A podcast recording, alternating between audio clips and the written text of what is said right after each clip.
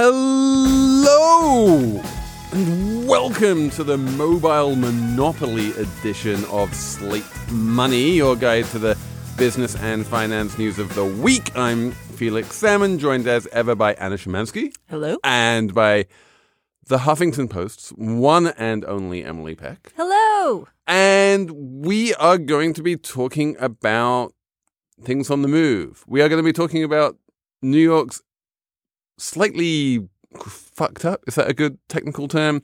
I'd More remove than the slightly. Subways. if you if you've been to New York in the past couple of years, you might well have a horror story of being on the subway, and we are going to see if that is fixable. We know it's bad. The interesting question is whether it's fixable and whether it is fixable by a person. And we're going to talk a little bit about this Brit who's come in to try and fix it. Um, we are also going to talk, because it's an awesome story, about what I called in a slate piece performative vegetarianism. And um, which is which is WeWork's latest corporate policy. Um, certain people think it's incredibly stupid, though certain people would include myself. Um, but mostly, or initially at any rate, we are going to talk about a rather large fine which Margrethe Vestager, the European Community or European Union antitrust chief, who's kind of awesome, we like her, has brought down on Google.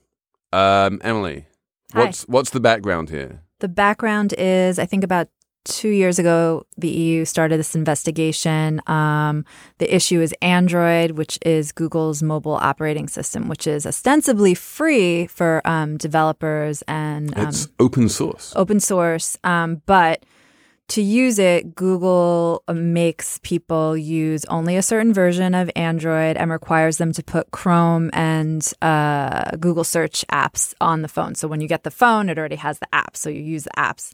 So- EU was like, no. The question the question is basically, you know, in in the grand economic scheme of things where people walk around saying there's no such thing as a free lunch, why would Google be giving away this incredibly valuable operating system for free? And the answer turns out to be because they do take a leaf out of the old Microsoft playbook and bundle it with their search product and the result is that if you think that Google has a monopoly on desktop search, which it does, it's like over 80%, just wait till you see what the share of mobile search it has. It's like way up in the high 90s. And this wasn't a this wasn't a certainty when everyone switched to mobile whenever it was a few years ago because right because you have your phone and your phone isn't like a desktop where you open up and start searching your phone is app driven so if you don't have the search app you might you might not search you might Yeah. just go to your gmail you And in just go here fact, or there I I, ha- I know one person. Um, I believe he might even be listening to this podcast right now. Hi, Larry, if you're out there, who used to have a Windows phone.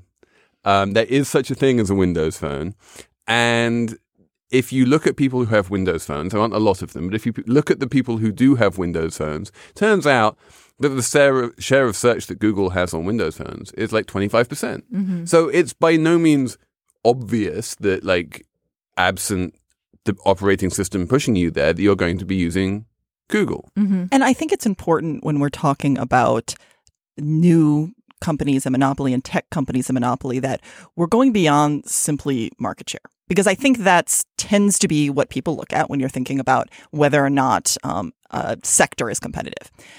But when you're talking about Google, to me, the problem is not just, you know, they control a lot of the market. The problem that I see is that they are actually harming consumers. That this tends to be in the US that we don't regulate monopolies unless we see that consumers are being hurt usually with prices. But if you consider what's happening with Google, you could probably say the same thing with Facebook, is they're actually charging us more and more in terms of data. And so in I, this is also extremely important moving forward because if you look at where we see the economy going in terms of AI development, machine learning, that is all based on access to data.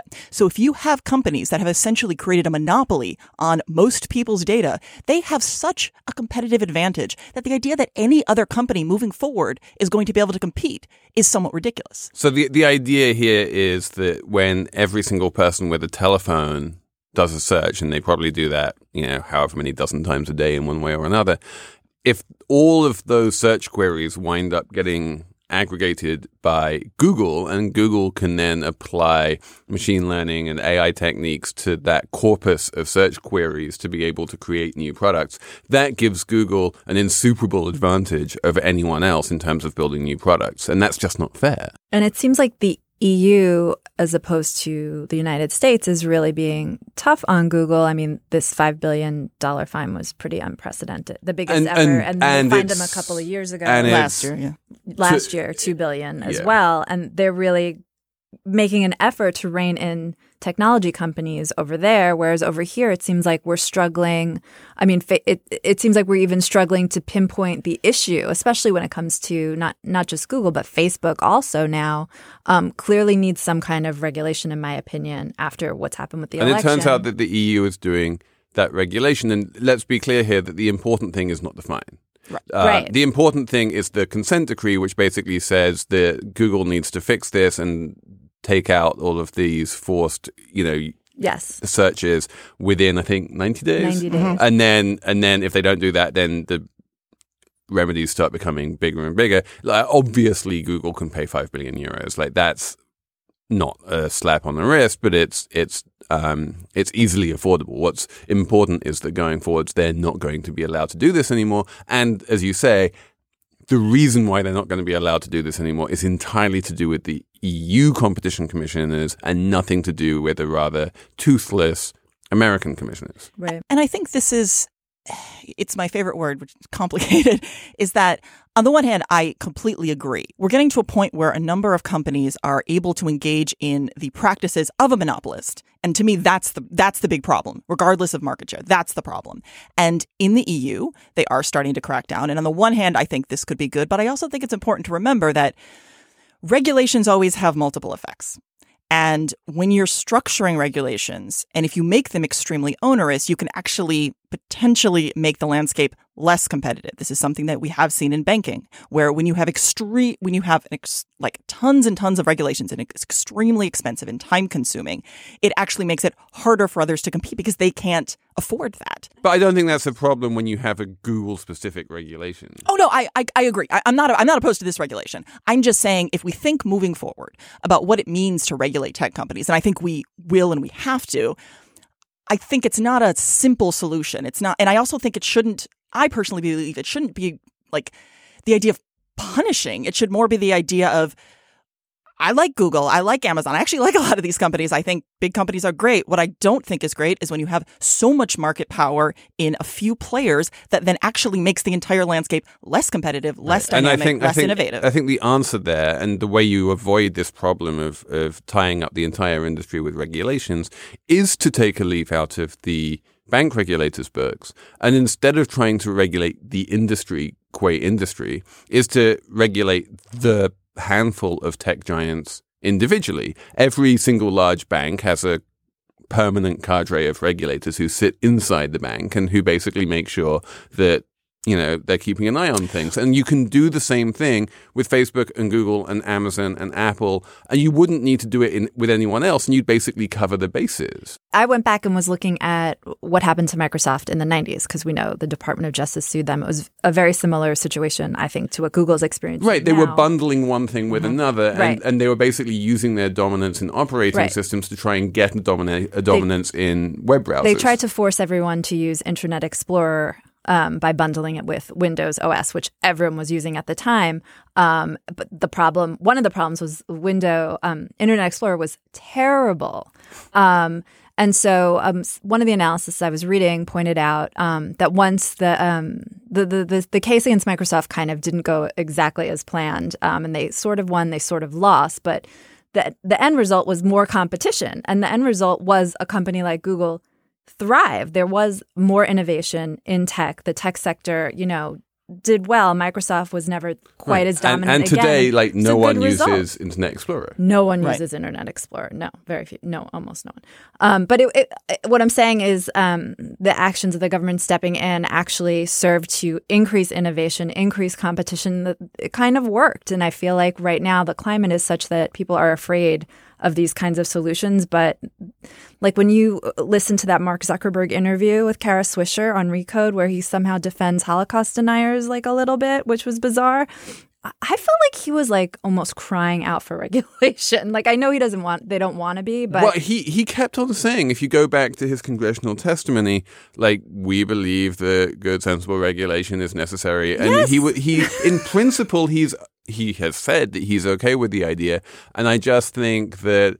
Instead of starting with complaints, which is what the EU did in this case, and then investigating the specific complaint, and then like coming down with a fine and a consent decree, why not just you know, as I say, embed some regulators in these companies and just say, like, listen, let's just make sure you don't do really dumb things. But I think it's going to have to be a little bit more than that. right. I mean, that might not be sufficient, but it would definitely be a positive step. Oh, certainly, I agree. But I think when people talk about regulations, the term regulations is thrown around a lot, but people tend to not always dig deep and say, well, what do you mean by that? What does it mean to regulate a company like Google? What would that actually mean looking moving forward beyond, you know, simply saying they can't, you know, embed all of these things, but is that really the only problem? Oh, there's at least one ongoing investigation. Like, there were three big ones. yeah, there's an AdSense. Yeah. that the, the EU was has been engaged in. They've basically finished two of them, and the third one is still open. Uh, we should say that Google is appealing this ruling, and they claim that they're pure as the driven snow and completely innocent and don't deserve any fine at all. And I think actually this is problematic. Um, I think this is a bad move from Google's point of view because while you can be sympathetic to Google on certain things, like I was sympathetic to Google when they had that big fight about Google Books and scanning all of those books and the copyright.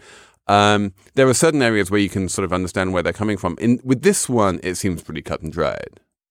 But why? I, I mean, I get it. Like they're giving you a thing for free and they're saying in order to have the free thing, you have to do these other things. And they're doing it to keep their business. No, but they're, Well, I would also, argue they're, that- they're saying that what they're saying is, and this is absolutely ludicrous, is i you know they've come out with s- s- statements saying we're not anti-competitive against other search engines because other search engines are only a download away. Oh, that's It's dumb. like, come Yeah, on. no. Right, and what they've also they've they've tried to they've tried to make the argument that because they don't make hardware in the same way that obviously Apple mm-hmm. does, that they they essentially just sell services. So if you're really limiting what the money they can make from those, then that is putting them in a much less competitive place. And I think that's slightly ridiculous. Yeah, and and it, what's clear is that the reason why Google has Android, and I think this case has made this clear, is not because it's going to become a massive profit center on a par with their ad revenues. You know, the reason why they have Android and the reason why they have Chrome is is like a different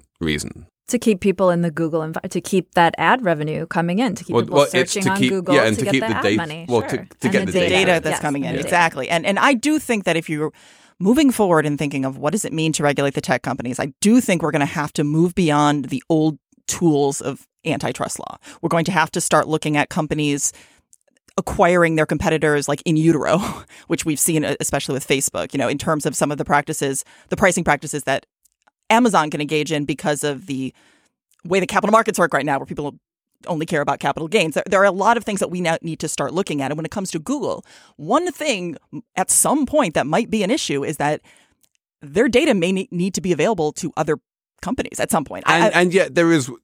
If if you're saying that the old-fashioned tools aren't adequate, I would agree with that. But I would say that the the biggest old-fashioned tool of all, which is breaking up companies, um, is actually an interesting and possibly good solution here. If you broke Google up into if if you if you force them to spin off YouTube, force them to spin off like Gmail, um, force them to spin off DoubleClick, which was the number one like original sin acquisition which they made, which basically caused all of this monopoly craziness to be possible in the first place.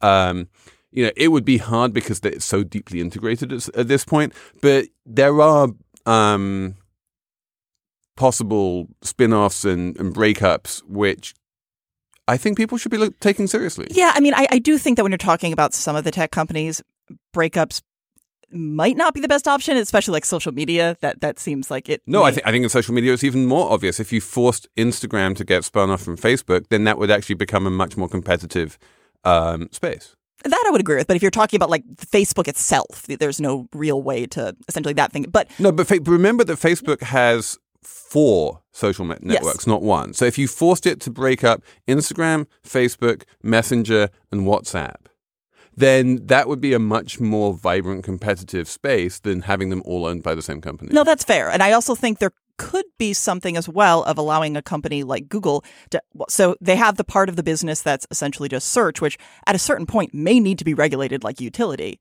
But then there could still be. They could still have other segments that were not regulated like utility. So I mean, uh, th- there are lots of different um, solutions. Reboot your credit card with Apple Card, the only credit card designed for iPhone. It gives you up to 3% daily cash back on every purchase. Plus, Apple Card has no fees, not even hidden ones. Apply for Apple Card now in the Wallet app on iPhone. Apple Card issued by Goldman Sachs Bank USA, Salt Lake City branch, subject to credit approval.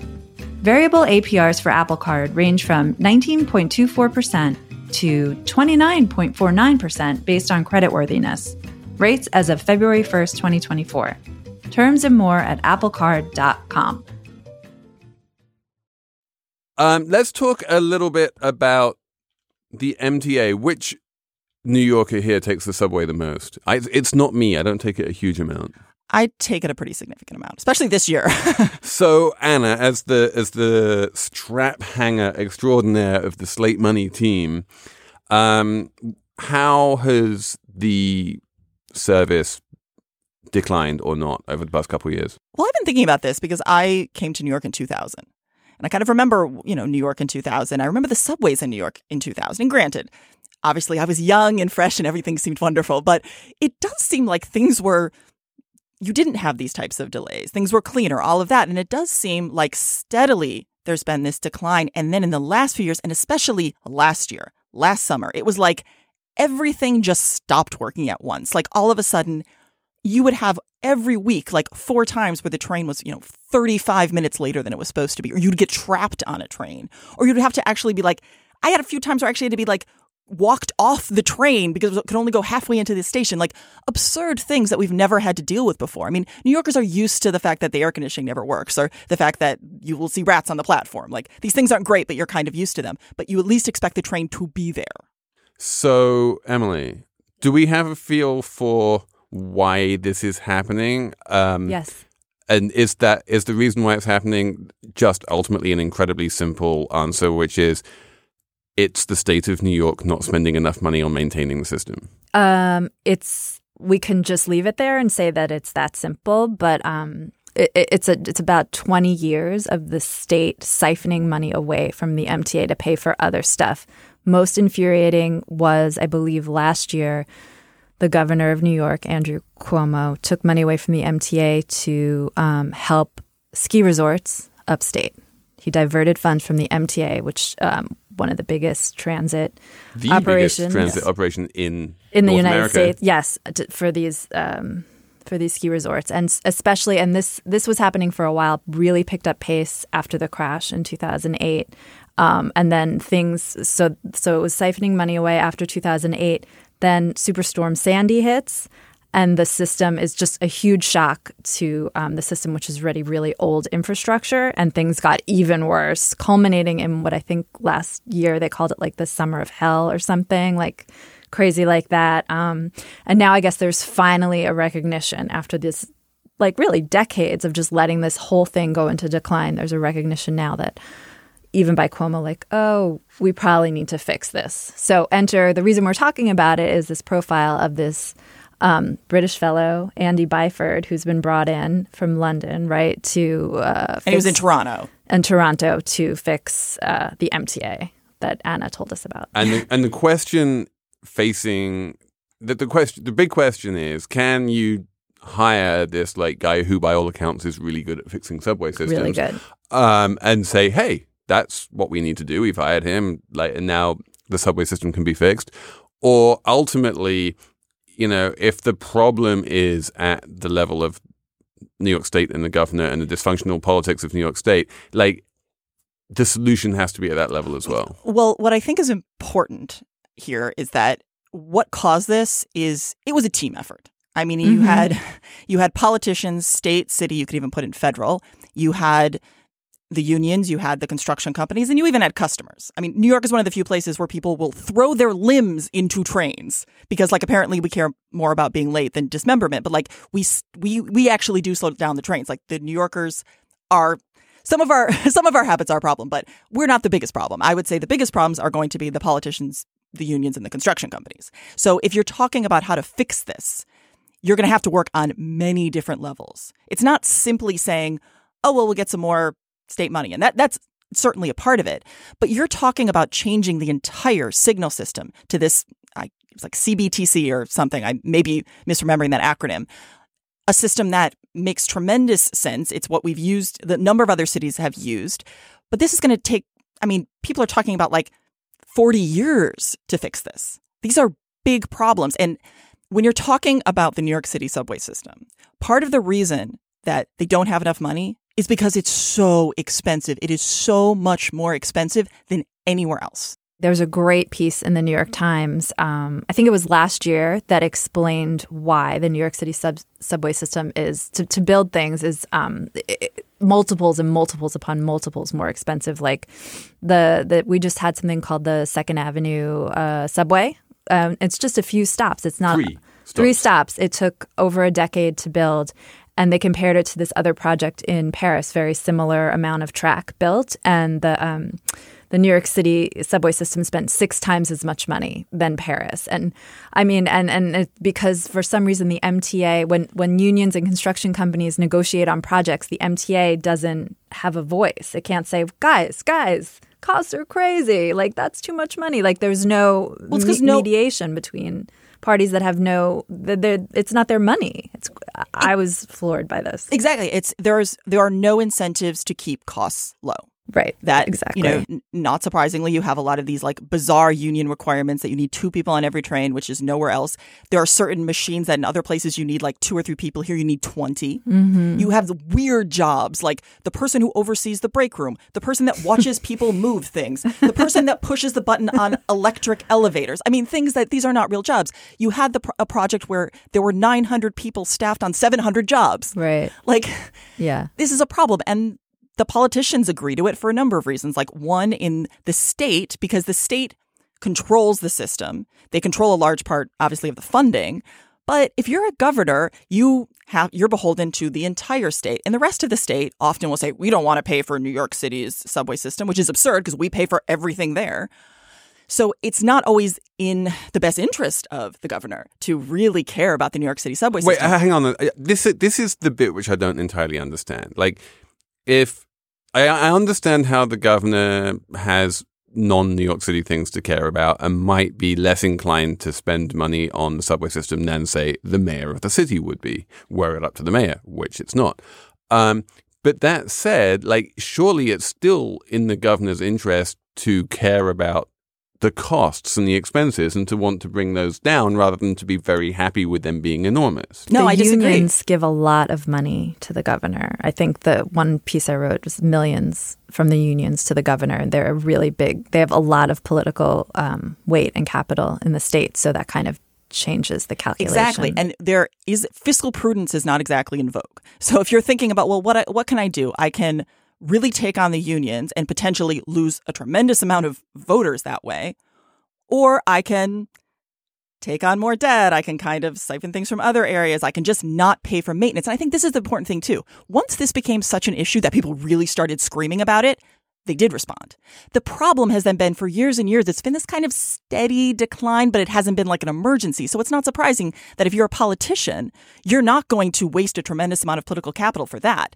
Now you will, or not waste. Now you'll use that political capital, but in the past you wouldn't. So I think the the big issue here is actually similar to what we've seen in London and other cities as well, which is that politically, um, and you you actually see this even in like arts organizations. You know, uh, it's always easier and sexier to build something new than it is to maintain something old. And so if you want to build like a whole new subway line, although it did take 75 years to build this Second Avenue subway, um, you know, ultimately they've ma- they've managed to do that. They've managed to build the new station on the Seven train, which also cost like three billion dollars or something insane like that. It's I think the most expensive um, train station in the world, and it's just like one subway station for one subway line. Um, but those things at least you get to point to and they're shiny and new. Whereas when you're talking about the sort of decrepit infrastructure and the need to spend enormous amounts of money just to stop it getting from even more decrepit, and then that infrastructure is is like slammed by Hurricane, Hurricane Sandy. It just it's the least sexy kind of spending you can get, and you see this also with like you know the water tunnels and the steam pipes which are exploding, and like there's a bunch of just really important old infrastructure which you need to spend money on and that no politician ever loves to spend money on. But it was And also- recently infrastructure week at the federal government. Donald Trump's going to fix everything. Well, and last thing I just will say, just because I'm just going to anger New Yorkers, is that part of the problem, I think, again, is a little bit of us, is that we, on the one hand, want everything to be fixed, but we never want the trains to be shut down. We all complain about this, and, and that is part of the problem too. It's one of the only 24 hour systems. And they even talked about this when they were trying to fix, I think, things on like the seven, where like every week there was a different reason why they couldn't fix it. And so I do think that's another issue for a lot of politicians, a lot of you know people in general. It's that you don't want to upset consumers. Right. That, that, I mean, New Yorkers will complain about everything. And certainly, um, 24 hour subway service, whenever anyone hints that like fixing the subway system is going to require closing it down at night, um, on certain lines, um, then you always get like, you know, some nurse who needs to come back from the hospital at three in the morning saying like, now I can't do that anymore. And everyone's like, you we could just pay for your like you know luxury Rolls Royce to ferry you home. It would be cheaper than keeping the subway open. Um, but like, there's no mechanism to do that, and so everyone just gets up in arms and says, "No, we need to keep the uh, subway open 24 hours." It's a ratchet. Once you give people something, you can't take it away. It's a, and this is, I think, the to come back to the central question here, the kind of problem where having a really competent administrator running the whole thing and being able to communicate things well and being very clear about what he wants and trying to hold himself and everyone else accountable to those things can actually help at the margin. And I'm I'm I'm not completely pessimistic. I think there's no way that anything subway related you can ever really be an optimist in New York. But um, I think there is some reason to believe that like finding the right executive is important and that he is the right executive. He did seem. I mean, I encourage everyone to read this piece in the New Yorker. He seemed very competent. Um, he his workers on his side. He's out visiting all the subway stations. Um, he's really trying to fix things where he can. I mean, he's not going to be able to solve the problem of the unions and the analysts and the consulting companies and the governor, but for what can be fixed, for the those things on the margins, like you were saying, this guy does seem rather competent. Agreed. And can I just say one last thing because I thought this was an art, a detail related to the article that was funny. He, um, so Byford has been in office since January. Bill De Blasio had not reached out to him until after the article was published, and, and it was noted in the article that he had never reached out to him. This this is yeah. I mean yeah. This is you, you can you can get all of your lo- lo- lovely New York politics podcast you need somewhere else. I'm sure, but the the idea that the mayor of New York doesn't actually talk to the person running the subways of New York, even if he's not technically in control, is kind of bonkers. This episode of Slate Money is brought to you by Wondery, which is a podcast company, and it makes a podcast called The Best One Yet, and it is a daily podcast hosted by Nick and Jack, who serve up three of the most interesting business news stories every day, and why you need to know them in just 20 minutes. Do you want to hear about the $100 wedding dress that saved Abercrombie, or which real tech acquisition is like Game of Thrones, or the one financial equation that can finally solve climate change? That's the kind of stuff you find on the best one yet. So be in the know this year by starting your morning with the best one yet every weekday. Follow the best one yet on the Wondery app or wherever you get your podcasts. You can listen ad free right now on Wondery Plus. And for more deep dive and daily business content, listen on Wondery, the destination for business podcasts, with shows like The Best One Yet, How I Built This, Business Wars, and many more. Wondery means business. Pescatarianism. Vegetarianism. What what are we calling it? What's the name for it? I, whatever the name is, uh, WeWork has adopted it. It is um, the new policy across 72 different cities around the world and 400 and some locations um, that if WeWork is paying for food in any way, shape, or form, that means if they're catering anything, if they're, or even if they're reimbursing a meal which you've expensed, then that food cannot include any meat and it cannot include any poultry. But it can include fish. But it And can, eggs, it I can, it can, yeah, out. like it can inf- include farmed salmon. It can include eggs. It just can't include lamb. So I don't know if people are expensing a lot of lamb, but I, I like if I, I always order lamb when it's on the menu. I love lamb. No, lamb's very good. We just uh, we're doing a meat share now, where they send the box of meat to your Oh, house, yeah? and there's a lot of lamb, and it's so good. I recommend a meat share, by the way, for everyone, So you're not if you work at WeWork. so you're not a vegetarian. no. And I, uh, your piece on this was very good. It's just WeWork, which everyone knows what WeWork is, right? A company that leases out office if they listen to our show, we've definitely ranted about WeWork Okay. enough times. um, so it's just it's a marketing move. It's virtue signaling. It's WeWork saying part of our brand is that we're hip and cool in this very specific enviro way. Like Starbucks is banning straws and WeWork is banning meat, and it's not really going to help the environment in any way. It just signals this is our brand, right?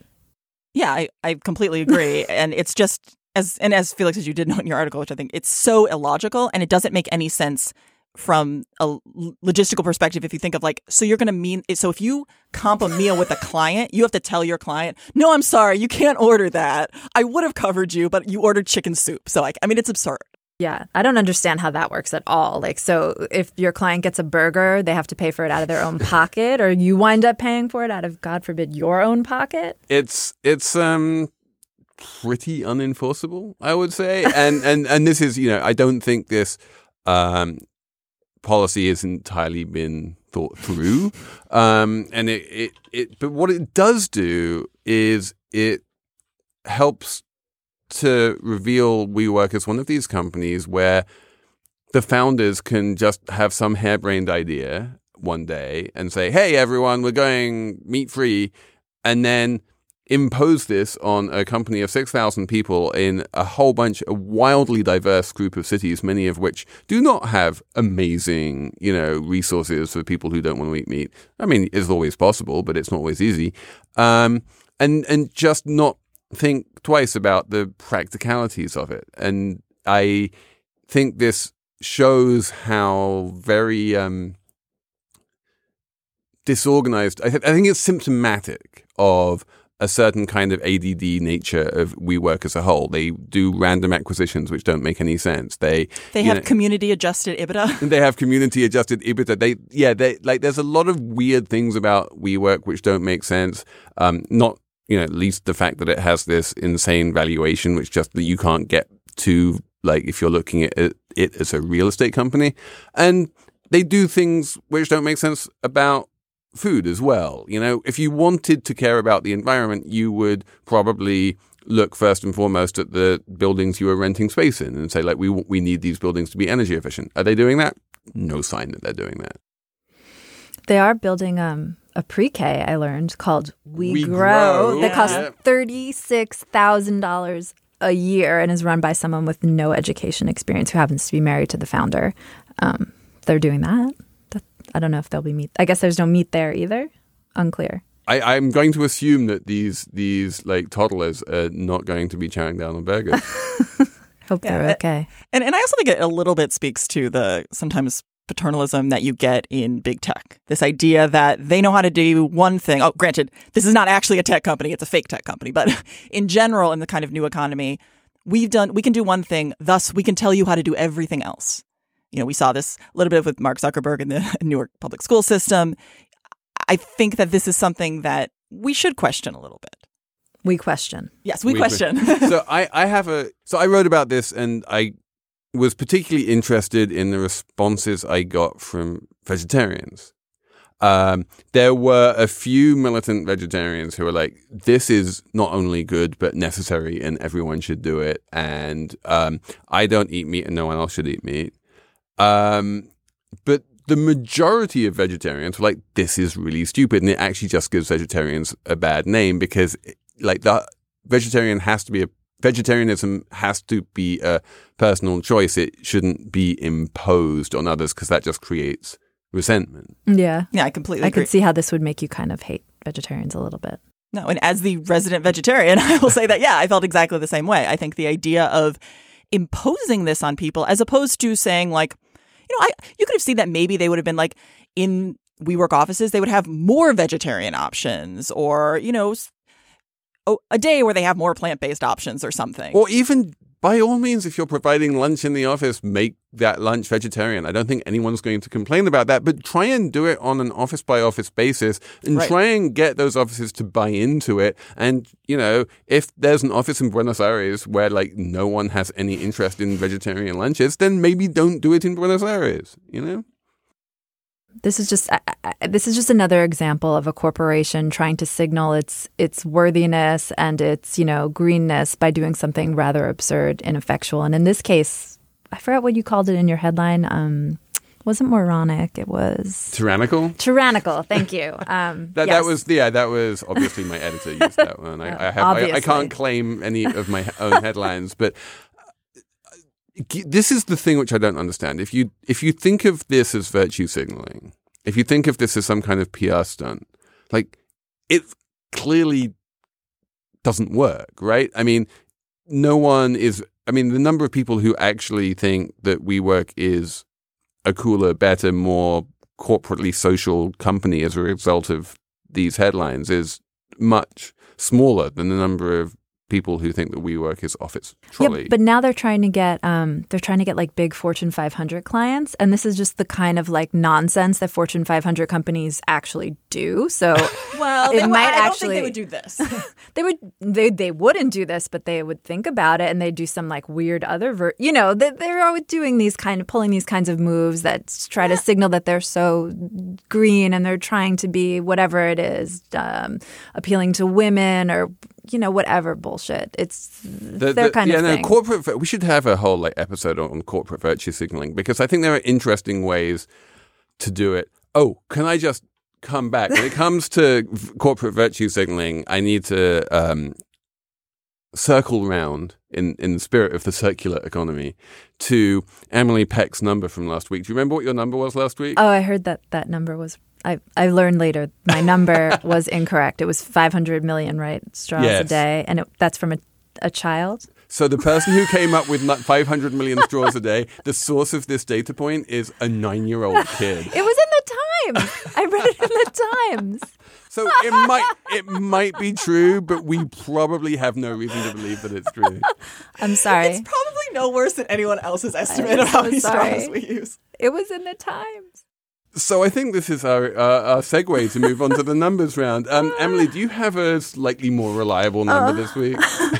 Well, not really. My number is my number is twenty five dollars. That is how much per hour this woman, um, this young woman who wrote a money diary in Refinery Twenty Nine, which is a women's website, Uh, uh, allegedly hourly- makes. Her hourly pay was as as like an intern at an HR company, An intern at an HR who apparently company. doesn't have any work to do and just sits there doing her nails all Yes. day. So Refinery 29 sort of made the headline like, this is how she gets by on $25 an hour in New York City. Well, it turns out she gets by on $25 an hour in New York City by also getting an allowance of about, I think, $1,500 a month from her parents who also pay her rent. Um, and Her for some four reason, thousand dollar rent for a one yes. bedroom. And for some reason, um, Twitter just went crazy over this uh, story. I think it just touched a lot of raw nerves about how expensive it is to live here and who gets to live here and And and who gets 24 $25 an hour internships at HR companies? and who gets twenty five dollar an hour internships at HR companies. Um, people just went crazy. I mean, it, the number of hot takes spawned by this anonymous diary was actually pretty astounding. But Um, uh, as a as a pro tip, like I will say that um, one way to get very cheap food is yes to go to your friend's house in the Hamptons and have it made for you by their private chef. It's That- very true. that is one That's very part of it works. money It's, it's quite it's quite cheap if you Yes. do it. Yeah, which is one thing she did. Um, my number is two hundred and sixty thousand. which is the number of bronze coins that was found in a samurai's res- 15th century samurai's residence in Japan. There was this huge ceramic jar and it was filled with over a quarter of a million of these bronze coins and these bronze coins were basically the foremost store of value in 15th century Japan and this samurai had like presumably stolen this money because this is like an insane amount of money for one person to have. Um, Maybe he worked for the transit union. and he yeah, maybe he exactly and or possibly he was some kind of a tax collector no one really knows but he buried this money and it was only found you know 600 years later um and the reason I'm I'm fascinated by this story is not just like oh my god how do you accumulate 250,000 bronze, bronze coins but also this whole idea that people have about the power of compound interest and like the stores of value and you know like this guy you know these bronze coins are worth nothing today they, they, they were you know worth like some massive proportion of like japanese gdp back then and now they're basically an archaeological curiosity What is money? Profound. um, so yeah remember that when you you know never sell any of your bitcoin Um, okay, well, m- my number is also about a metal. Um, mine is 5,988. So that was one of the lower prices I saw this week for the price of copper, uh, a metric ton of copper. That's significant because it's under $6,000 and represents this large decline we've seen in copper prices, which is significant because copper is known for being an indicator of where the market thinks the global economy is going to go because it's used in everything, especially in terms of um, infrastructure, construction, telecom. And a lot of this has to do with fears about China, especially related to tr- the trade war and lower um, industrial production. And I just thought this was kind of interesting because right now everybody's talking about different indicators. Everyone's favorite is the yield curve. And I think that I'm always a little suspicious about whether an indicator means something will happen, but I do think this definitely tells us that a lot of people in the market think things are actually not going that well. Also bronze it's basically copper Wait, what? bronze is, is an alloy it's it's it's it's like two-thirds copper and one-third tin Oh, all right. Yeah, That's we- we- interesting this that is- you're both is- hitting on the We're same both thing hitting here. on, on the value of copper. Um, you know, it's not a great investment. um, oh, we need to have a Slate Plus segment, and we have a good one. We are going to have an awesome Slate Plus, you know, um, knockdown drag out fight between um, Emily and Anna, something like that, about Alexandria Ocasio Cortez and whether or not she's economically literate. This is going to be a doozy. So hang around for that if you're a Slate Plus member. If you are not, then that's it for us this week. Thank you for listening to Slate Money. Uh, keep those emails coming on slate money at slate.com. One question which I have been wondering I've had a request from someone very important to me, my wife, for a Brexit edition because Brexit is going particularly tits up right now. and we kind of need to check back in on um, on that whole thing and try and work out what whether an entire country of 80 million people is doomed. Um, so the question I have for you lovely listeners out there since you were so great to come up with Adam Tooze last time what is like who should we get on who can who is who can come into Brooklyn and talk to us about Brexit and who's an ex- expert on European politics and trade and Brexit. Um, send us your nominations, slatemoney at slate.com. Uh, many thanks to all of the producers this week. It has taken at least half a dozen of them. And um, we will talk to you next week on Slate Money.